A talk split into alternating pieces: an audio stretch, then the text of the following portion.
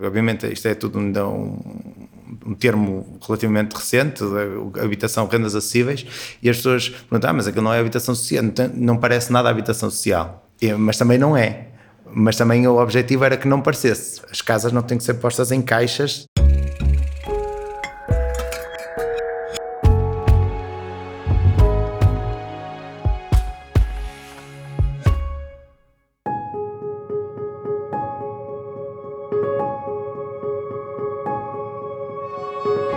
Na Building Pictures acreditamos que a arquitetura pode promover a inclusão e a diversidade social e cultural. E este é o nosso podcast, No País dos Arquitetos, um território onde as conversas da arquitetura são uma oportunidade para conhecermos os arquitetos, os projetos e as histórias por detrás da arquitetura portuguesa de referência. O meu nome é Sara Nunes e hoje vamos estar à conversa com a arquiteta Maria Souto de Moura, Luís Caleiro, Francisco Pinto, Francisco Pina sobre o projeto de habitação acessível em Lordelo do Ouro. Bem-vindos. Olá. Obrigado. Olá. Olá, obrigado. Uh, nesta quarta temporada estamos a tentar trazer para o podcast projetos que ainda estão em processo, uh, como é o caso do projeto que vamos estar à conversa hoje, e de forma que quem nos ouve possa também saber mais sobre o futuro uh, das nossas cidades e participar mais ativamente no futuro dessas mesmas cidades. E estivemos quase 20 anos uh, sem investir em habitação social. Apenas 2% da nossa habitação é social do nosso país, valores muito abaixo do que é a média europeia, que está nos 5%. E, finalmente, quer este concurso promovido uh, pela Câmara Municipal do Porto, quer com o Plano de Recuperação de Resiliência, vai nos permitir um grande investimento em habitação social. E antes de mais, eu tenho uma dúvida que seguramente os ouvintes também têm, uh, essa mesma dúvida. Uh, mudamos o nome da habitação social para habitação acessível, é apenas uma mudança de nome porque a habitação social ou bairro social tem uma conotação negativa, ou realmente a habitação acessível é uma coisa diferente da habitação social? Maria. No caso deste projeto em concreto, não se trata de habitação social, trata-se de uma habitação com rendas acessíveis. E isto difere daquilo que nós hoje em dia temos chamado de habitação social, porque eh, a determinado momento a cidade de Porto, através deste boom de turismo, eh, a classe média baixa, no fundo os jovens casais, chegaram a um ponto em que os seus ordenados não permitiam eh, aceder ao mercado de arrendamento então, e também não eram pessoas elegíveis para, uh, para ter os apoios da habitação social. Ou seja, havia uma lacuna grande Exatamente. para Há um gap pessoas, não é? para, este, para, estas, para esta, no fundo, para esta classe, que somos nós. E... Que somos nós que estamos todos aqui nesta Exatamente. sala, à Exatamente. mesa, não é? A conversar. E, e nesse sentido, uh, a Câmara lança este, este projeto exatamente para comatar este, este lapso nesta, neste tema da, da habitação que temos vindo até hoje a debater. E, e este, um, este, este projeto faz parte de, de, um concurso realizado pela Câmara do Porto, no sentido de intervir numa zona da cidade caracterizada por um elevado número de, de bairros sociais, esses sim, bairros sociais, Exatamente. diferentes do que estamos sim. a falar aqui hoje. Uh, e, e, com grandes problemas de, de exclusão urbana, não é? E pergunto-te, Francisco Pina, o que vos levou a concorrer a este concurso? Eu acho que aqui o desafio, um, um dos grandes desafios, era a escala do concurso e o grau de investimento que a Câmara estava a disponibilizar para este tipo de habitação. Para nós também era uma novidade, como estamos a discutir, esta diferença entre habitação social e acessível, mas a introdução de um grande volume de habitação, de custos acessíveis e de investimento e gestão pública. Seja, isto era um caminho sedutor para a primeira a, a, escolha do concurso. E em paralelo, a proximidade com estes bairros, desde o bairro das Condominhas, o bairro Dr. Nuno Pinheiro Torres e o bairro da Pasteleira, e o bairro de Lordel, não é? que é o mais próximo da nossa intervenção, de conseguir uh, cozer de alguma forma estas duas realidades que são próximas, mas que não têm estado muito juntas embora estes bairros estejam numa zona privilegiada da cidade, sempre foram tratados de uma, de uma forma diferente em termos urbanos. Uh, aqui, aqui, a tentativa é, mais do que só dar habitação, procurar que a cidade também se contamine o bairro de uma forma positiva, não é? Através de um, um comércio, outro tipo de habitação, lavandarias, cafés, restauração e estrutura viária. Estrutura, um dos grandes pontos fortes deste concurso no plano de referência é a redistribuição viária na zona de Lordelo e passa, que passa a permitir uma permeabilidade maior nesse tecido que se une de uma forma mais clara. Uma coisa que eu achei interessante neste concurso é que, na realidade, eram três concursos, não é? Que um era para três dos blocos, que foi o que vocês ganharam para o ABC, exatamente, não é? Exatamente. parece uma coisa super abstrata com letras. Exatamente. E depois há, há, há há um grupo de arquitetos que ganha uh, o DIUE. o DIUE e depois aqui também foi pensado, portanto isto não foi pensado só os edifícios, mas também foi pensada toda a, a estrutura urbana, como tu estavas a Exatamente. falar, de uma nova estrutura viária, como uma, zonas verdes, ou requalificação da Ribeira da Granja, Exatamente. portanto há aqui um projeto de investimento até ambiental eh, social, ambiental, portanto várias vertentes. Por isso é que tu dizias que era muito ambicioso, realmente. Exatamente, a preocupação da Câmara é, é é intervir a nível urbano e depois a nível uh, de habitação através destes cinco edifícios distribuídos entre 3 e 2, como, como foi referido, nós ganhamos o primeiro e a intenção também da Câmara de, de parcelar estes concursos e não, não entregar esta, este empreendi, este, toda esta empreitada, vá, usando a expressão, a, uma, a um só escritório, a um só grupo de pessoas, mas conseguir ter alguma diversidade aqui. Isso tem sido um dos pontos fortes eh, desde o início e que se mantém essa diversidade num único só projeto, eh, ou seja, nos diálogos com a equipa de paisagismo e de arranjos exteriores e urbanos e em paralelo também com a equipa da IUE, dos outros dois edifícios, abordagens diferentes, mas que lidam com a mesma problemática e que são vizinhas e dependem umas das outras. Por acaso, uma coisa que eu achei interessante foi que o projeto tem a ambição, eh, por um lado, que exista uma diversidade uh, social e de pessoas que vão habitar estes edifícios, mas por outro lado também promoveu essa mesma diversidade, quer nas escolhas até das, das equipas, não é? Ou seja, não ser apenas um arquiteto, como estavas a dizer, uhum. que acho que essa diversidade criativa e diversidade de pensar a cidade também, também é interessante que se tenha uh, revisto no próprio uh, projeto. Exatamente. Mas também as áreas de intervenção, deixa-me acrescentar que, que têm morfologias completamente diferentes, enquanto que o ABC tem uma morfologia que, que ainda agarra uh, as casas contínuas de, de habitação uh, típica do, do, do, do, Porto e depois vai ao encontro ao Ipanema, se calhar o, o D e o E já não tem tanto essa, essa relação com a cidade existente e eram, era uma área completamente diferente. Então, se calhar, os projetos faziam sentido serem dois projetos diferentes. Importa aqui contextualizar que o, o ABC ficam uh, ali no cruzamento de, de Bessa Leite, ficam mais ao ocidente, uh, junto ao, ao, Ipanema, e no cruzamento da rua de Serralves com a, com a chegada da, da, do Campo Alegre, uhum. que depois continua uh, como Rua Diogo Botelho, e o D e o E ficam já no miolo do bairro, e isso dá um contexto completamente diferente. Ficam na é? transição entre uh, o bairro Pinheiro Torres e o bairro Lordel. Exatamente. Uh, e, e, há aqui um, um, uma coisa que o, que o, Francisco estava a falar de, de, da questão viária, que é muito importante, que é um plano que já existe, foi traçado nos anos 60, que nunca foi concluído, exatamente pela construção do bairro de Lordelo, de Lordelo a, continuação da Rua da Pasteleira, que viria a dar, a, a, ou seja, seria a bifurcação da Rua do Campo Alegre em Diogo Botelho, Rua da Pasteleira, nunca foi concluído por, por, causa da construção do bairro, que se fizeram umas escadas onde seria a rua que agora o plano de referência e a proposta que, que está a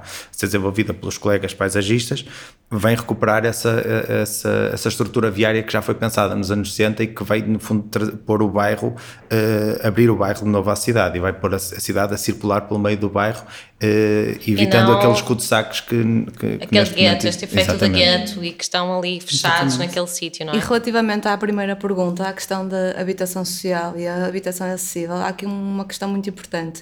A Câmara, ao promover este concurso, ela não vai, não lança um concurso de habitação social, lança um concurso de habitação acessível, exatamente para haver esta mistura de classes sociais e para, uh, uh, no fundo, a cidade tornar-se numa dinâmica entre as tais classes sociais e não uma exclusão em que, por um lado da cidade, há habitação social, para o outro, há habitação classe média, ou seja, há aqui uma tentativa de trazer também estes bairros sociais para a cidade e, e haver uma mistura e, para, no fundo, combatar o problema que está a acontecer agora no bairro do Bordelo.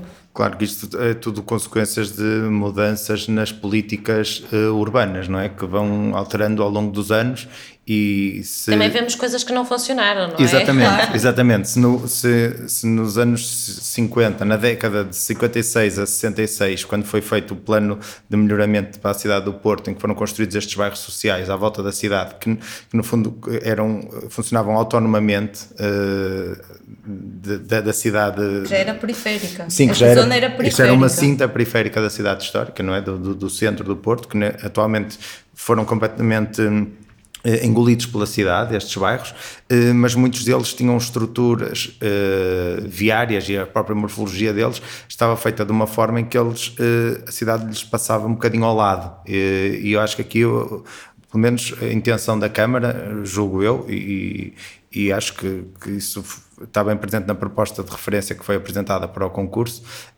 era exatamente misturá-los numa nova malha urbana que, que fizesse com que eles não fossem umas bolhas na cidade, mas que fossem integrados na, no, num conjunto uh, a uma escala maior, não é? E o que eu acho uh, aqui interessante é, é, perceber que com, com as, as, as vossas, uh, aquilo que vocês foram partilhando, é que se vê claramente que uh, se acredita aqui na possibilidade da arquitetura mudar esta, é esta, esta a forma como as pessoas uh, uh, habitam e, e, e, e, se relacionam umas com as outras, não é? Sim. Uh, e pergunto-vos, perguntava ao Luís, um, de que forma é que vocês com a vossa proposta também quiseram abraçar todos estes desafios, não é? Que parece-me que é um projeto bastante ambicioso, de transformar a cidade com, com a arquitetura neste tecido mais dinâmico e mais diversificado. Sim, nós com, quando, quando escolhemos este, esta área de, de implantação e, e, que tinha estes três edifícios como desafio, nós percebemos que a envolvente era feita em eram edifícios que estavam, uh, no fundo, uh, construídos uh, e, e, alinhados através de, de socalcos. Eram, eram, eram bairros que estavam, de alguma forma, as soluções construtivas eram feitas em talude e muros de suporte e, portanto, nós, quando agarramos este projeto, entendemos que os nossos três edifícios teriam que ter, de alguma forma, um, um embasamento que, que comunicasse entre os três e que, que fizesse parte da cidade e que, que acompanhasse essa, esse desnível de, de, de, de, topografia que existia. Uh, portanto, uh, foi, um, foi um. Nós, de alguma forma, tentámos que, que esses embasamentos uh, pudessem ter, no, no caso do A e do, no, no caso do B e do C, terem. Um, para o utente que não, que não vive no edifício, ele vive o espaço do edifício envolvente. Ou seja, há uma procura de desenhar praça, há uma procura de interceptar uh, os passeios da o, a, a, direção de quem vai na Diogo Botelho e quem anda na nova rua poder atravessar os edifícios ao nível do resto okay. do chão, Sim, uh, promover esse comércio e espaço de praça. O, o edifício B, que é o edifício em altura, o edifício que faz charneira e entrada no bairro de quem vem do Campo Alegre, uh, ele, ele marca essa entrada e o edifício C, que remata o quarteirão existente se não me engano, da Fundação da África. Um, Sim, um da Rua da Mouteira. Da Rua da Mouteira e da Rua de Serralves, que Exatamente. vai ligar a Serralves.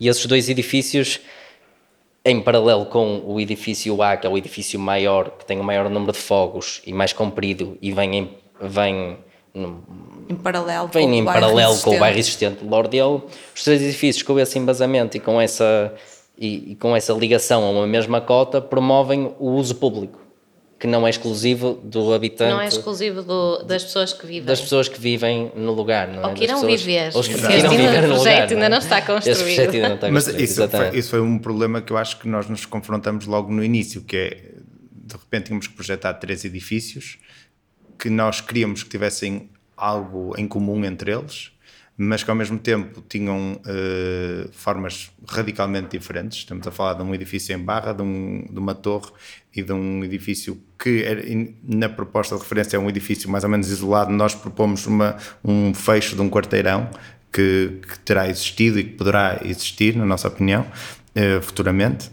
e, e, de repente conseguir uh, relacionar estas três uh, tipologias de edifício uh, com uma mesma linguagem, com uma relação com o envolvente, que estamos num, num, numa localização periférica, periférica do bairro, que está próximo do Ipanema, próximo do bairro das Condominhas, no, no limite do bairro Lordelo. Ou seja, havia ali uma série de, de, de informação e de escalas externa, de cidade muito diferentes também.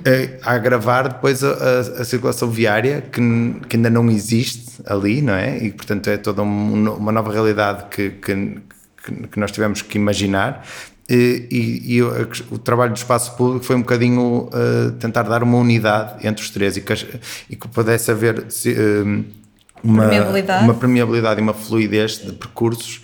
Uh, de, de percursos e mesmo visualmente, não é? Exato. Ou seja, é, acho que parte do que caracteriza a nossa proposta é essa permeabilidade, quer dentro da habitação, quer no resto do chão, eh, quer ela seja visual ou mesmo de acesso. Ou seja, isto, isto era um ponto forte e importante para nós ao desenvolver estes edifícios, era promover alguma transparência, Sim. alguma... Sim, eu acho que é a palavra que, pronto, este podcast não tem imagens, mas depois poderão ver, eh, quer no material que vamos partilhar nas nossas redes sociais, quer no artigo do público, é que realmente eu acho que a palavra que me vem à cabeça é exatamente essa, transparência com, com a vossa proposta. E é uma transparência não só nisto que os dois Franciscos já referiram, a nível de espaço público, porque na verdade nós não estamos aqui só a projetar três edifícios, estamos a projetar um espaço da cidade. Eu acho que isso é muito importante referir na nossa proposta. Não são três objetos dispersos, são três objetos que estão em relação tanto entre eles como com a cidade que está próxima. E essa questão da transparência também é uma palavra importante no nosso projeto, porque também eh, a transparência está presente nos próprios fogos. Eh, nós começamos este concurso no, em plena pandemia, todos fechados em casa, e isto eu acho que ajudou muito a pensar naquilo que é o modo de viver. A questão, por exemplo, que todos os fogos têm um espaço exterior adjacente, foi uma prioridade para nós, porque eh, na verdade é quando se tem que ficar fechado em casa durante uma semana, esta, esta, esta, o poder vir cá, o poder estender o espaço da casa ao exterior pareceu-nos fundamental. Isto terminou, isto foi um arranque no fundo, naquilo que, que, os fogos seriam e que depois afetou a própria linguagem dos três edifícios. Exatamente, a chegada, a chegada à, àquela imagem, àquela linguagem, vem de uma discussão concreta do Exatamente. programa e de uma intenção de dar espaço exterior. De, Sim. Sim. Há um prolongamento constante do interior para o exterior. Exatamente. Que se depois materializa nestas varandas e nesta leitura mais leve e de transparência através de, dos envidraçados e através... Depois também houve uma, houve uma, havia uma dificuldade de, eh, de linguagem, ou seja, como é que nós naquele contexto íamos criar uma linguagem que fosse comum aos três e que, fosse, que, que fizesse sentido também com, com o envolvente. Uh, e tem, tem graça porque o relatório do júri também faz, uh, faz referência a isso, que é, que é uma proposta que tenta dialogar com o envolvente uh, sem mimetizar. Sem mimetizar. E, e, a própria linguagem abstrata que, que, que, os, que os, edifícios adquiriram eh, garantiu eh, a unidade de, dos três e a relação eh, com, o, com, o, com, o, com o bairro Lordelo e com, com, com a envolvente mais próxima. Eh, ou seja, essa abstração foi o que garantiu essa, essa, essa ligação porque se tentássemos ir buscar materiais não sei o quê, talvez fosse mais difícil. Se fosse, por exemplo, no caso do D e do E, eh, os materiais já são mais próximos do bairro, só que o contexto é completamente diferente, eles estão inseridos no, no, no bairro. Eh, portanto, a realidade era outra. E aqui foi um bocadinho a nossa, a nossa estratégia, foi um bocadinho essa, a questão da salubridade, como a, como a Maria referiu, eh, relações interior-exterior e, e depois esta a imagem do, do conjunto que, que pudesse ser o mais abstrata possível e quase tectónica. Sim, e é isso. Interessa-nos que mesmo em termos representativos e do, do cidadão comum do Porto que não diga e olhe e diga ah, isto é habitação social ou isto é habitação acessível ou haver uma distinção social logo à partida visual. Não, nós a ideia é combater um bocado esse estigma de um edifício ser representativo também de uma determinada coisa. Claro que há fatores de relação, por isso é que apostamos em soluções de economia de escala e de alguma pré-fabricação. Há uma tentativa de uh, redução, de custos, redução de custos sem ter de sacrificar estas mais-valias e a é? qualidade de vida, independentemente do grau social ou da capacidade económica, por ser de facto investimento público e por haver essa responsabilidade de garantir a habitação digna, que na, na nossa discussão claro. e na nossa análise do que é que... A primeira pergunta vem, eh, também explica um bocadinho isto, uh, o que é que é, qual é a diferença entre social e acessível. Uh, e nós também tivemos essa dúvida no, no decorrer do, do, do, projeto, quando estávamos a fazer o, a proposta para o concurso. Uh, e, e, a verdade é que uh, não queríamos estigmatizar, que a imagem do edifício estigmatizasse o seu fim.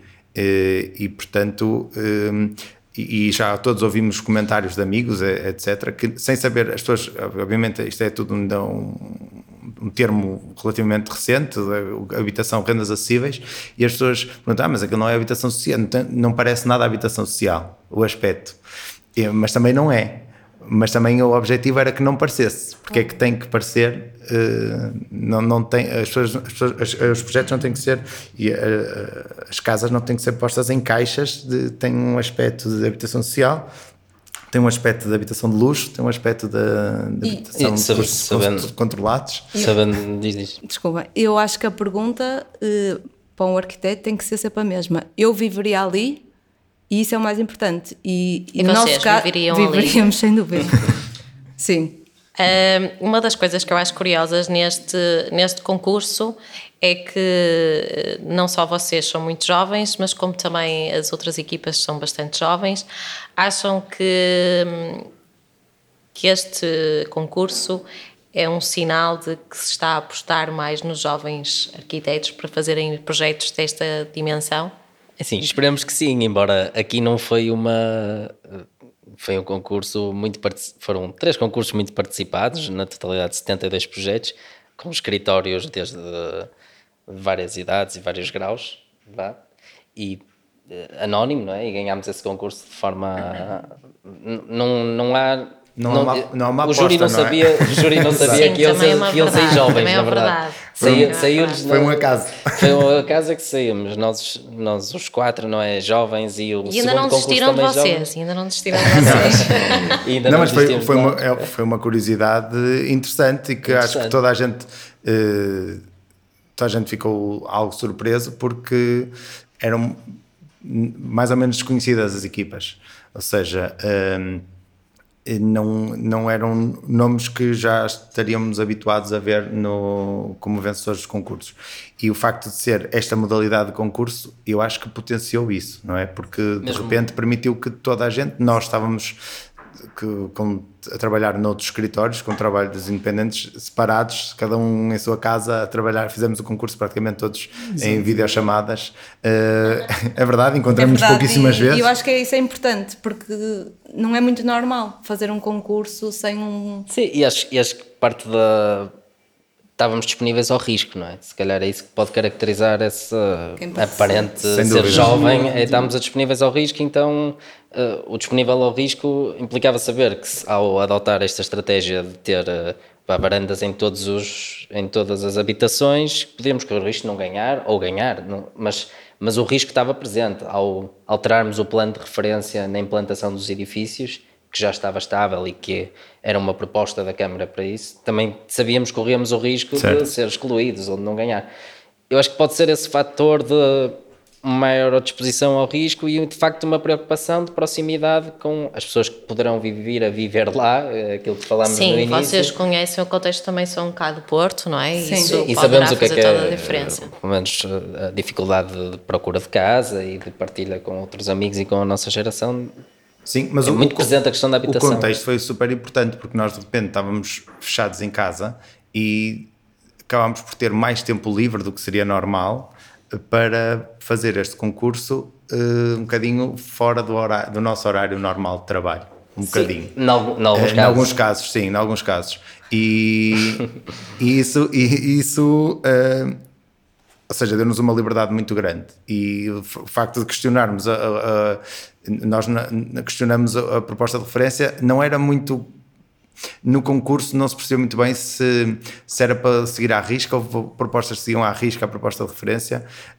Eles, eh, nas perguntas eh, eh, que, esclarecimentos, que, esclarecimentos disseram que deixaram a resposta assim meio dúbia, não, não, não se percebeu muito bem diziam era, era uma proposta de referência, mas que podia uh, ser proposta uma alteração e nós propusemos uma, rotação de um edifício a 90 graus para nós fazer todo sentido e foi também um dos pontos que eu acho que foram salientados, pelo menos no relatório do júri uh, parece que sim, uh, e que do nosso ponto de vista fazer todo sentido e foi um, foi um risco. Na, com aquela solução ou éramos eliminados ou ou podíamos ganhar. Sim, Sim, no fundo fizemos aqueles edifícios onde nós gostávamos de viver, é? dentro do contexto que, que, estávamos a viver, nós fizemos para nós. Sim, acho, portanto, que acho que. Se calhar foi... essa foi a chave, não é? De sim. ter ganho o concurso. E investimos, não fizemos ao lado, foi um trabalho muito sim, sim, intenso, trabalho. não é? Não foi. Até porque era um concurso grande, muito exigente a nível burocrático e a nível sim. de relação com as especialidades. Também damos essa nota de colaboração com as especialidades e com, com os engenheiros que nos ajudaram. Ou seja, havia essa não era um concurso leve de ideias, né? tivemos houve um desenvolvimento a um grau mais avançado. Né? Essa era uma um, Sim, uma premissa da Câmara. De... Já agora, para quem nos está a ouvir ter uma ideia, quando vocês uh, falam que foi um processo intenso e demorado, estamos a falar de quanto tempo? Três? Dois mais, e tal? Não, não, mais concurso? Tempo. Sim, porque depois foi estendido pois, ah, pois foi. Depois é, houve aqui uma eu diria extensão. Deve, nós, eu acho que nós começámos a falar em abril, se não me engano.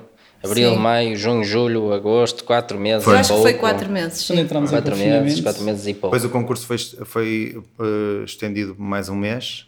E mas nós nem, piada, nós nem mexemos. Exato, nós não mexemos no. Tínhamos a, quando Uau, recebemos o e-mail, tínhamos isso, acabado isso de é colar. Fácil. Tínhamos acabado de colar não, esses porque foi, que temos foi muito intensivo, porque no caso do Francisco e da Maria, eh, o trabalho tinha de ser gerido com, em paralelo e o do Luís também em paralelo. Eu, eu tinha uma disponibilidade maior para trabalhar a título individual eh, também com outros projetos, então houve, houve, de facto um esforço muito grande para, de trabalho, não é? Implicou, mesmo sim. estando em casa, houve um esforço muito grande sim, nisso. Sim, sim, e trabalhámos até altas horas. Sempre, até... Era quase sempre... Por isso é que quando chegámos a esse primeiro momento de entrega, Nós tínhamos já estávamos tão Estavam exaustos. Tão exaustos Super. e já tínhamos impressos painéis e já tínhamos tudo. Estavam colados. Estavam colados. Estavam, estavam com livros em cima para, para ficarem bem prensados, para ficar tudo sem bolhas, sem nada. E nós temos, pá, agora não vamos mexer nisso. E aumentaram mais um mês e sabíamos esse risco. Tivemos essa discussão de vamos rever, vamos repensar e, e decidimos não o fazer e entregamos exatamente o que tínhamos. Foi entregue da mesma forma um mês a seguir. Interrompemos este episódio para uma pequena conversa com o Diogo Aguiar, o Bruno André e Inês Castro sobre o prémio Concreta Under 40 by Cine. Diogo, tu que já ganhaste ao longo da tua prática profissional alguns prémios, qual a importância dos prémios na carreira de um arquiteto? Um prémio é importante na vida de um arquiteto no sentido em que é um reconhecimento do seu trabalho, eh, nomeadamente quando é um prémio como o Prémio Concreta, que é um prémio apoiado pela Ordem dos Arquitetos, eh, que tem um júri que é constituído, no fundo, pelo, e selecionado pelo seu desempenho profissional também, eh, e depois porque é um prémio que tem um valor pecuniário e, portanto, é um prémio que realmente reconhece e valoriza financeiramente a qualidade do trabalho, que numa altura em que os prémios eh, acabam por se multiplicar, eh, este acaba por ser um prémio que é distinto dos outros, porque, na verdade, seleciona arquitetos que constroem arquitetura com menos de 40 anos e premia-os atribuindo um valor pecuniário, que eu acho que realmente é a diferença, que faz a diferença. Bruno, vocês ganharam a última edição do Prémio Concreta Under 40 com o Centro de Artes da Águeda. Qual foi o impacto do prémio no ateliê?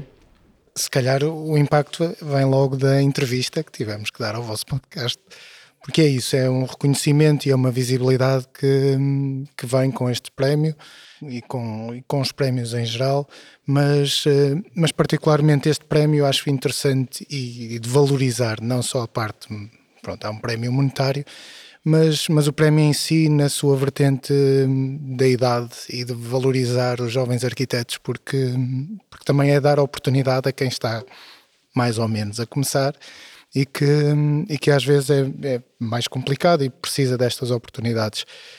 na verdade, a visibilidade traz outros trabalhos e, e outros, e outros projetos, e, e por isso é sempre bom um prémio, o, o reconhecimento, o valor monetário, mas, eh, mas essencialmente também o reconhecimento dos pares e dos pares que são o, o júri, o júri com qualidade que, que este prémio costuma ter e tem tido, e que, e que por isso não há reconhecimento maior do que também entre os pares.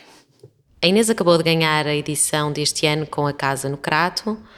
Fala-nos sobre o que tem de tão especial esta obra premiada. Para já, eu digo sempre o próprio terreno em si, porque é, um, é uma área uh, de 70 hectares. Uh, pura de natureza um, e com características idílicas mesmo, com montes e um riacho a passar, um lago, portanto, são todos aqueles ingredientes que normalmente associamos a uma casa de sonho.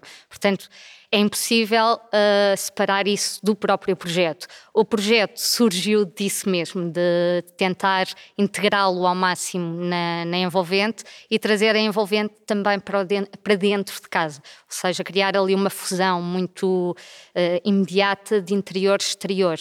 Qual as primeiras impressões de ter ganho o prémio Concreta Under 40 by Scene? A primeira palavra é surpresa. Não estava de facto à espera deste prémio. Alegria, obviamente, porque é sempre bom uh, receber um prémio, tal como os meus colegas disseram, a nível de reconhecimento, não só pelo prémio, mas uh, pelos pares. Uh, e, obviamente, um prémio é sempre um bom, uma boa alavanca para, para mais trabalho, portanto, e nos tempos que correm isso é bastante importante. Uh, eu posso dizer que esta casa, só pelas publicações que já teve, já, já nos trouxe trabalho além mar, literalmente, uh, Estados Unidos e Moçambique, portanto, imagino que o prémio ainda alavanque um pouco mais um, ah, e espero que escalas maiores também. Uma das coisas que, que me fez partir para este podcast era desmistificar uma série de, de mitos que, que existiam em relação aos arquitetos. Eu confesso que eu própria tinha um mito, que era que os arquitetos colaboravam um pouco uns com os outros vocês são a prova exatamente de, do contrário, eh, porque vocês não têm exatamente um ateliê, os quatro, e juntaram-se para, para este projeto. Perguntava-te, Luís, que me explicasse um bocadinho da vossa dinâmica aqui de colaboração. Sim, na altura nós quando, quando começámos a fazer este concurso, eu trabalhava, nem trabalhava na área da arquitetura. Eu tinha. Ok. Tinha, eu tinha acabado de, de, de apresentar a minha dissertação de mestrado e foi um convite do Francisco Pina que, que, que queria nos, nos iria juntar aos quatro.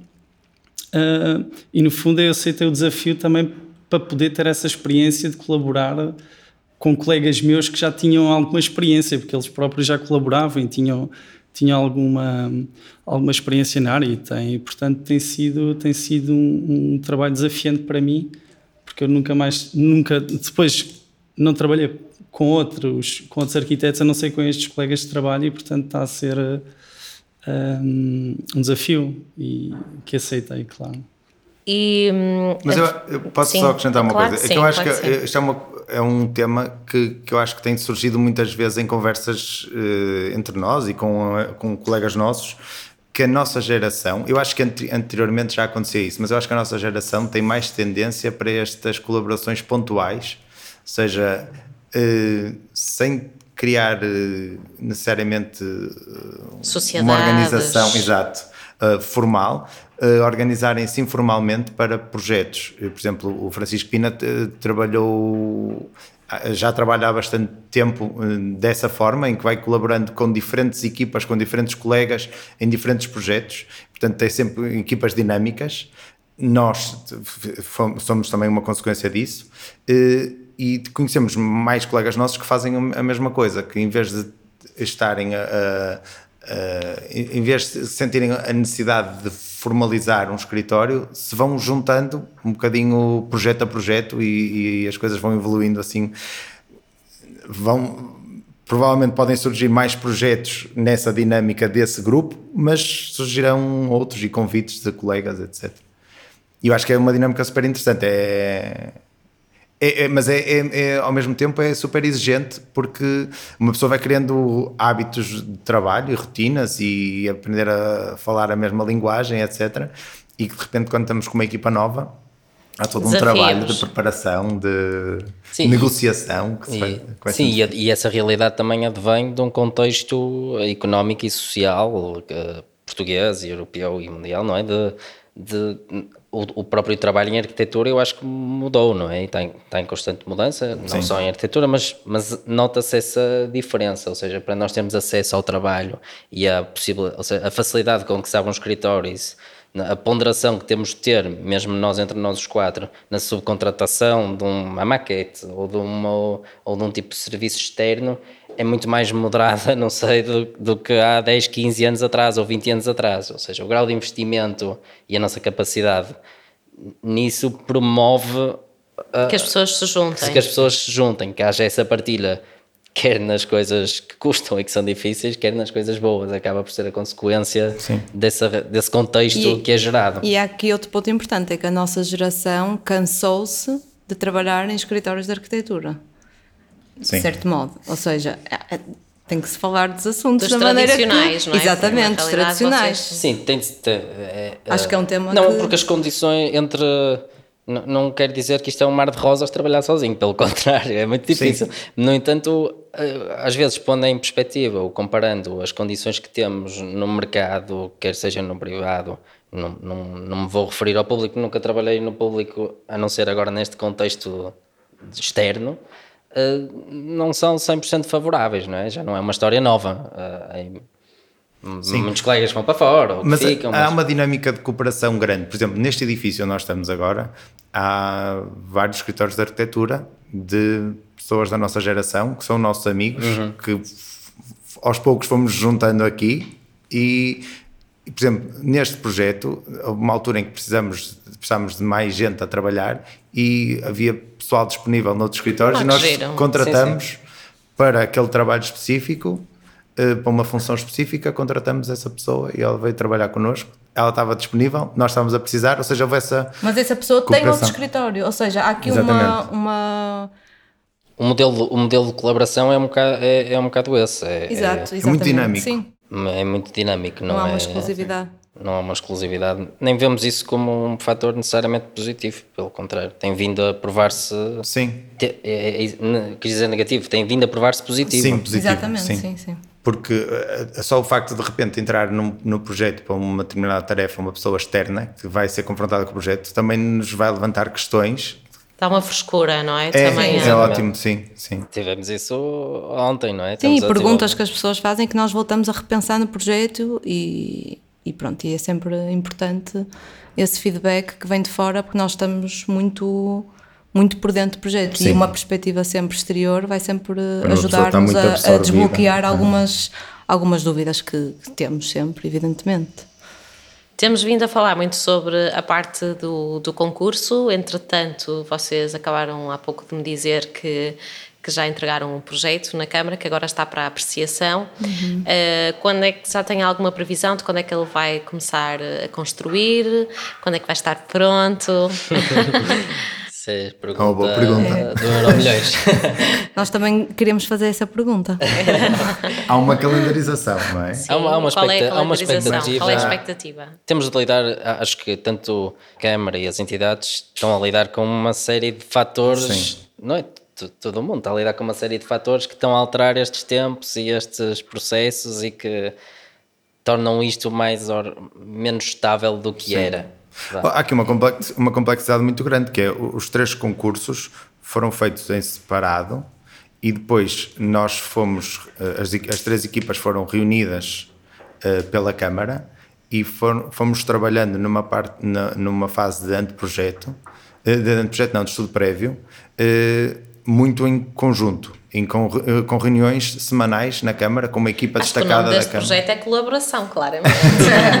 Porque a Câmara criou uma equipa de, de, de engenheiros e de arquitetos que estão a acompanhar o projeto, que estão a, a fazer a coordenação e para tentar eh, agilizar o mais pre- eh, todos os fatores externos que podem interferir no, no projeto, juntou várias, todas as entidades que possam estar envolvidas no processo e tentou in- introduzi-las no, no, nas discussões o mais cedo possível. Isso foi muito bom, por um lado, mas uh, surgiram muitas questões dos projetos não eram compatíveis, havia projetos que não eram compatíveis uns com os outros. Uh, tiveram que se acertar essas coisas todas, não é? São processos. Agora, são processos. É que isto é um trabalho de equipa, não só entre nós, como nós com os engenheiros, como o ABC com o D, o E e o de espaço público e depois a Câmara. Ou seja, há aqui uma, uma data de. Isto é um trabalho mesmo de colaboração entre muitas, muita, muita coisa. Acho, acho que não conseguimos responder à pergunta de quando é que vai ser construído ou estar construído. Podemos dizer é que o trabalho de arquitetura está desenvolvido e é uhum. é sólido e expectamos que possa vir a estar vai, certamente eu acho eu acredito que estará concluído da arquitetura para o ano não é? seja sim parte, sim sim a depende questão, da arquitetura a questão mais complexa a questão mais complexa eu acho que tem a ver com a obra em si porque isto é uma obra tão grande eh, que a Câmara assume que isto tem que ser faseado, não é? E, e, e, tem obrigatoriamente que ser faseado, ou seja, há uma primeira parte que será o espaço público, ou seja, há, há, um, há um terreno, por exemplo, do edifício B que não existe neste momento, que é, fica no meio de um cruzamento. Portanto, primeiro okay. tem que ser feita a obra de espaço público para poder haver o terreno para fazer esse edifício. Pois. Portanto, há todo um. Sim, e, e lidamos com fatores de financiamento, não é? De, de claro. Os fundos disponíveis para isto, isso o Presidente da Câmara já, já falou nesta questão, tanto como, eh, tal como o vereador, de como é que vão ser os fundos para isto. Foi, já é, é público que, que, os projetos de arquitetura estão garantidos e há esse interesse de avançar com isto. E a partir o feedback que temos tido é sempre que isto vai avançar e que vamos ter estes edifícios e este espaço público feito e construído. Mas também há essa dinâmica de, da gestão financeira. Sim, é? ter que arranjar dinheiro para pagar. É? Sim, que é sempre um grande desafio nestes projetos públicos. Eh, perguntava-vos qual tem sido o feedback não tanto por parte da Câmara, porque já sabemos uh, mais ou menos qual tem sido, mas se já têm ouvido assim feedback de outras pessoas da cidade uh, relativamente aos, ao projeto. Do, Ou ainda é muito cedo? Nós para... temos alguns amigos que também participaram no concurso e que nos deram um feedback positivo. Uh, pronto, porque também estão mais por dentro daquilo que é o projeto, então acho que gostaram e mas eu penso que a pergunta era mais de Sim, a pergunta era Sim, mais a pergunta mais externa, acho que os, os, os é? impactos que tivemos iniciais foram, foram bons, na medida Sim. em que houve, algum, houve notícias públicas, houve, foi, foi, partilhado e tivemos um bom feedback inicial forte. Também tivemos algumas críticas e, e já se falou do projeto na globalidade entre os três, nomeadamente, se não me engano, há pouco tempo, de uma questão das árvores. De umas árvores, sim. sim. De, das árvores no terreno. Uh, que não, nós entre nós falamos sobre isso e temos essa preocupação e essa consciência uh, ecológica, não é? E essa preocupação está presente na, tanto nas três equipas como da parte da Câmara, mas foi assim as únicas reações que, que tivemos ao que eu acho projeto. É que o, já, o, assim, o projeto mas... também foi sempre comunicado muito em termos de concurso e não de, do que será, ou seja, houve adaptações que foi necessário fazer e, por exemplo, essa questão das árvores estava um bocadinho descontextualizada, houve uma manifestação e tudo, e, está um bocadinho descontextualizada do projeto do, do, do paisagismo. Okay. Pareceu-nos algumas coisas que, que, que, que, as pessoas alegavam que está, havia um desconhecimento muito grande do, há, da há proposta. De, há de facto uma promoção do espaço verde, claro que em paralelo a dar superfície útil de praça e de passeio Sim. e de, Sim, mas existe tudo um que serve a cidade, não é? E tem, tem, são opções, mas são opções muito ponderadas e que têm em conta todos esses fatores. Isso é. Uhum. Sim. Eu acho que a divulgação não foi feita, se calhar, da melhor forma, e é verdade que isto teve um contexto particular, que já falamos eh, há pouco, eh, o facto de ter, ter sido durante a pandemia, a pandemia prolongou-se mais do que se calhar Sim. era expectável, e a própria publicação que foi feita saiu muito tarde por causa de, de, eleições autárquicas que não podiam ser publicadas naquela altura, porque há ali um período em que não se pode fazer, uh, a Câmara não pode fazer divulgação de, de, de, trabalho, seus projetos, dos seus, projetos, é? exatamente. É? Portanto, todo esse adiamento espaçou uh, o resultado dos concursos, a, a publicação, uh, as notícias, há ali um espaçamento que vai fazendo com que as coisas fiquem mais ou menos em esquecimento. Mas eu acho que uh, agora vai voltar novamente com a questão do. Logo que os projetos sejam aprovados, eu penso que vai novamente, imagino eu, sair uma notícia sobre isso e que a Câmara vai promover de outra forma, uh, porque e acho, e acho há interesse impacto, nisso, não é? Avançando seja, com a obra, o impacto desta obra é grande as pessoas vão sentir o impacto desta certo, obra. Sem dúvida. Quer seja em nível quem anda de carro e faz o Campo Alegre e a Diogo Botelho, quem usa o espaço público, quem frequenta os supermercados, naquela zona e naquele, naquela Sim, área da cidade. Sim, é um projeto muito grande, não é? é. Abarca muitas realidades e isso terá certamente, vamos ser recebidos com coisas boas e coisas más. Naturalmente, mas, ninguém, vai ser, isso... ninguém vai ser indiferente, porque Exatamente. só condiciona os condicionamentos de trânsito que vão existir naquela zona nesta altura da, da, construção vão ser tão grandes que vai ser um bocado como o metro está agora a, a, condicionar a baixa do Porto, não é? Ou seja, as pessoas não vão ser indiferentes ao projeto e, o... e, a, a, zona, o resultado final eu acho também não vai ser indiferente para as pessoas. Sim, mas os ganhos um impacto, também implicam são, esse,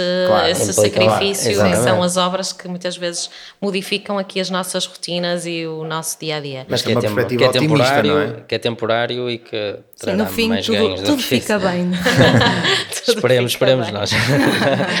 Não garantimos. Esperemos. Olha, o que é que vos ensinou este projeto? Esta é uma pergunta Esta é uma todos. pergunta difícil.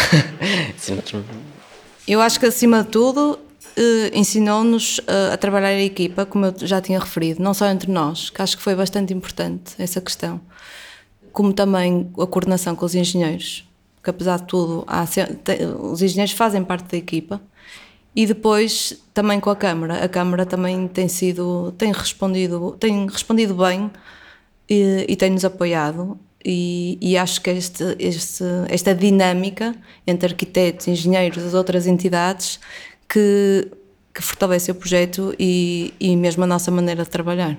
É, eu acho que também é, foi importante ter de pensar a cidade deste, neste contexto alargado e perceber que as decisões que são tomadas têm um grau de responsabilidade associadas a elas. E mesmo assim conseguir uh, ter a coragem de ir para a frente com soluções que pudessem ser arriscadas ou sujeitas a críticas ou algum gerou nervosismo associado a isso, mas uh, perceber que a arquitetura tenta estabelecer ligações em vários graus que não são visíveis e que são invisíveis e podem ter várias variáveis e após ponderação, desenho e trabalho, fazer essa seleção sempre, ter, sempre com a preocupação do lado de lá, não é? Não estamos a fazer uma casa para o senhor José, estamos a fazer o que pode parecer um bocado abstrato, mas não deixa de carregar consigo um peso, porque são, vão ser muitas pessoas a habitar aquele espaço para além. Acho que não falamos aqui do número de fogos, estamos a falar de quantos fogos, que é para as pessoas perceberem. Uh, o, o ABCDE, estamos a falar à volta de 300, 320 fogos, se não me engano. E o ABC à volta São de 163. Então, exato. 163 fogos. Sim. Pronto, por isso essa era um, ter de lidar com essa realidade é um, é, foi uma aprendizagem a esta escala alargada. Essa... Sim, e o peso da responsabilidade de, primeiro, um, um dos maiores concursos públicos abertos que houve na cidade do Porto já há muito, em muitos anos, eh, muito participado, isso acarreta responsabilidade, não é? E, e põe um peso muito grande do nosso lado. E, por outro lado, dá-nos uma esperança, enquanto jovens arquitetos, dá-nos uma esperança de repente é possível fazer uh, projetos grandes e uh, anonimamente chegar ao, ganhar um concurso com pessoas com escritório muito mais experiência que nós e com, com escritórios já muito, muito estabelecidos. E, pronto, por um lado faz-nos acreditar positivamente na arquitetura, no trabalho do arquiteto e na, na, nas nossas ideias enquanto jovens arquitetos. E, por outro, eu acho que aprendemos imenso nesta parte de colaboração com, com as outras equipas dos outros dois concursos, com a Câmara, eh, entre nós. Eh, acho que todos saímos um bocado mais ricos disso e, e toda esta negociação e saber uh, até onde vamos com a nossa guerra e quando é que deixamos o outro ganhar a sua guerra e, e esta, esta, esta luta faz parte não é, do, dessa negociação. Sim.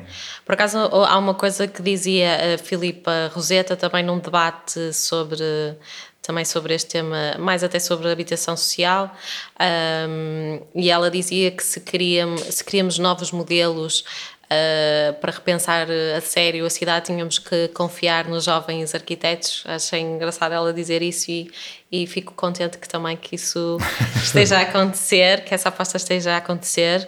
Muito obrigada pela vossa partilha e vocês não estão a ver os nossos convidados, mas todos eles têm um brilho nos olhos enquanto falam deste projeto. Sinto-os muito entusiasmados, o que também me deixa entusiasmada, porque também é desse brilho e dessa força que também precisamos para mudar as nossas cidades. Muito obrigada. Obrigado, Muito pelo convite. Obrigada. Obrigado, nós. Se gostaram deste episódio, venham descobrir mais sobre este projeto no público e na Arc Daily. Partilhem e subscrevam e ouçam outras conversas no Spotify e na Apple Podcasts. Deixem a vossa classificação e ajudem-nos a divulgar a arquitetura portuguesa. Até para a semana!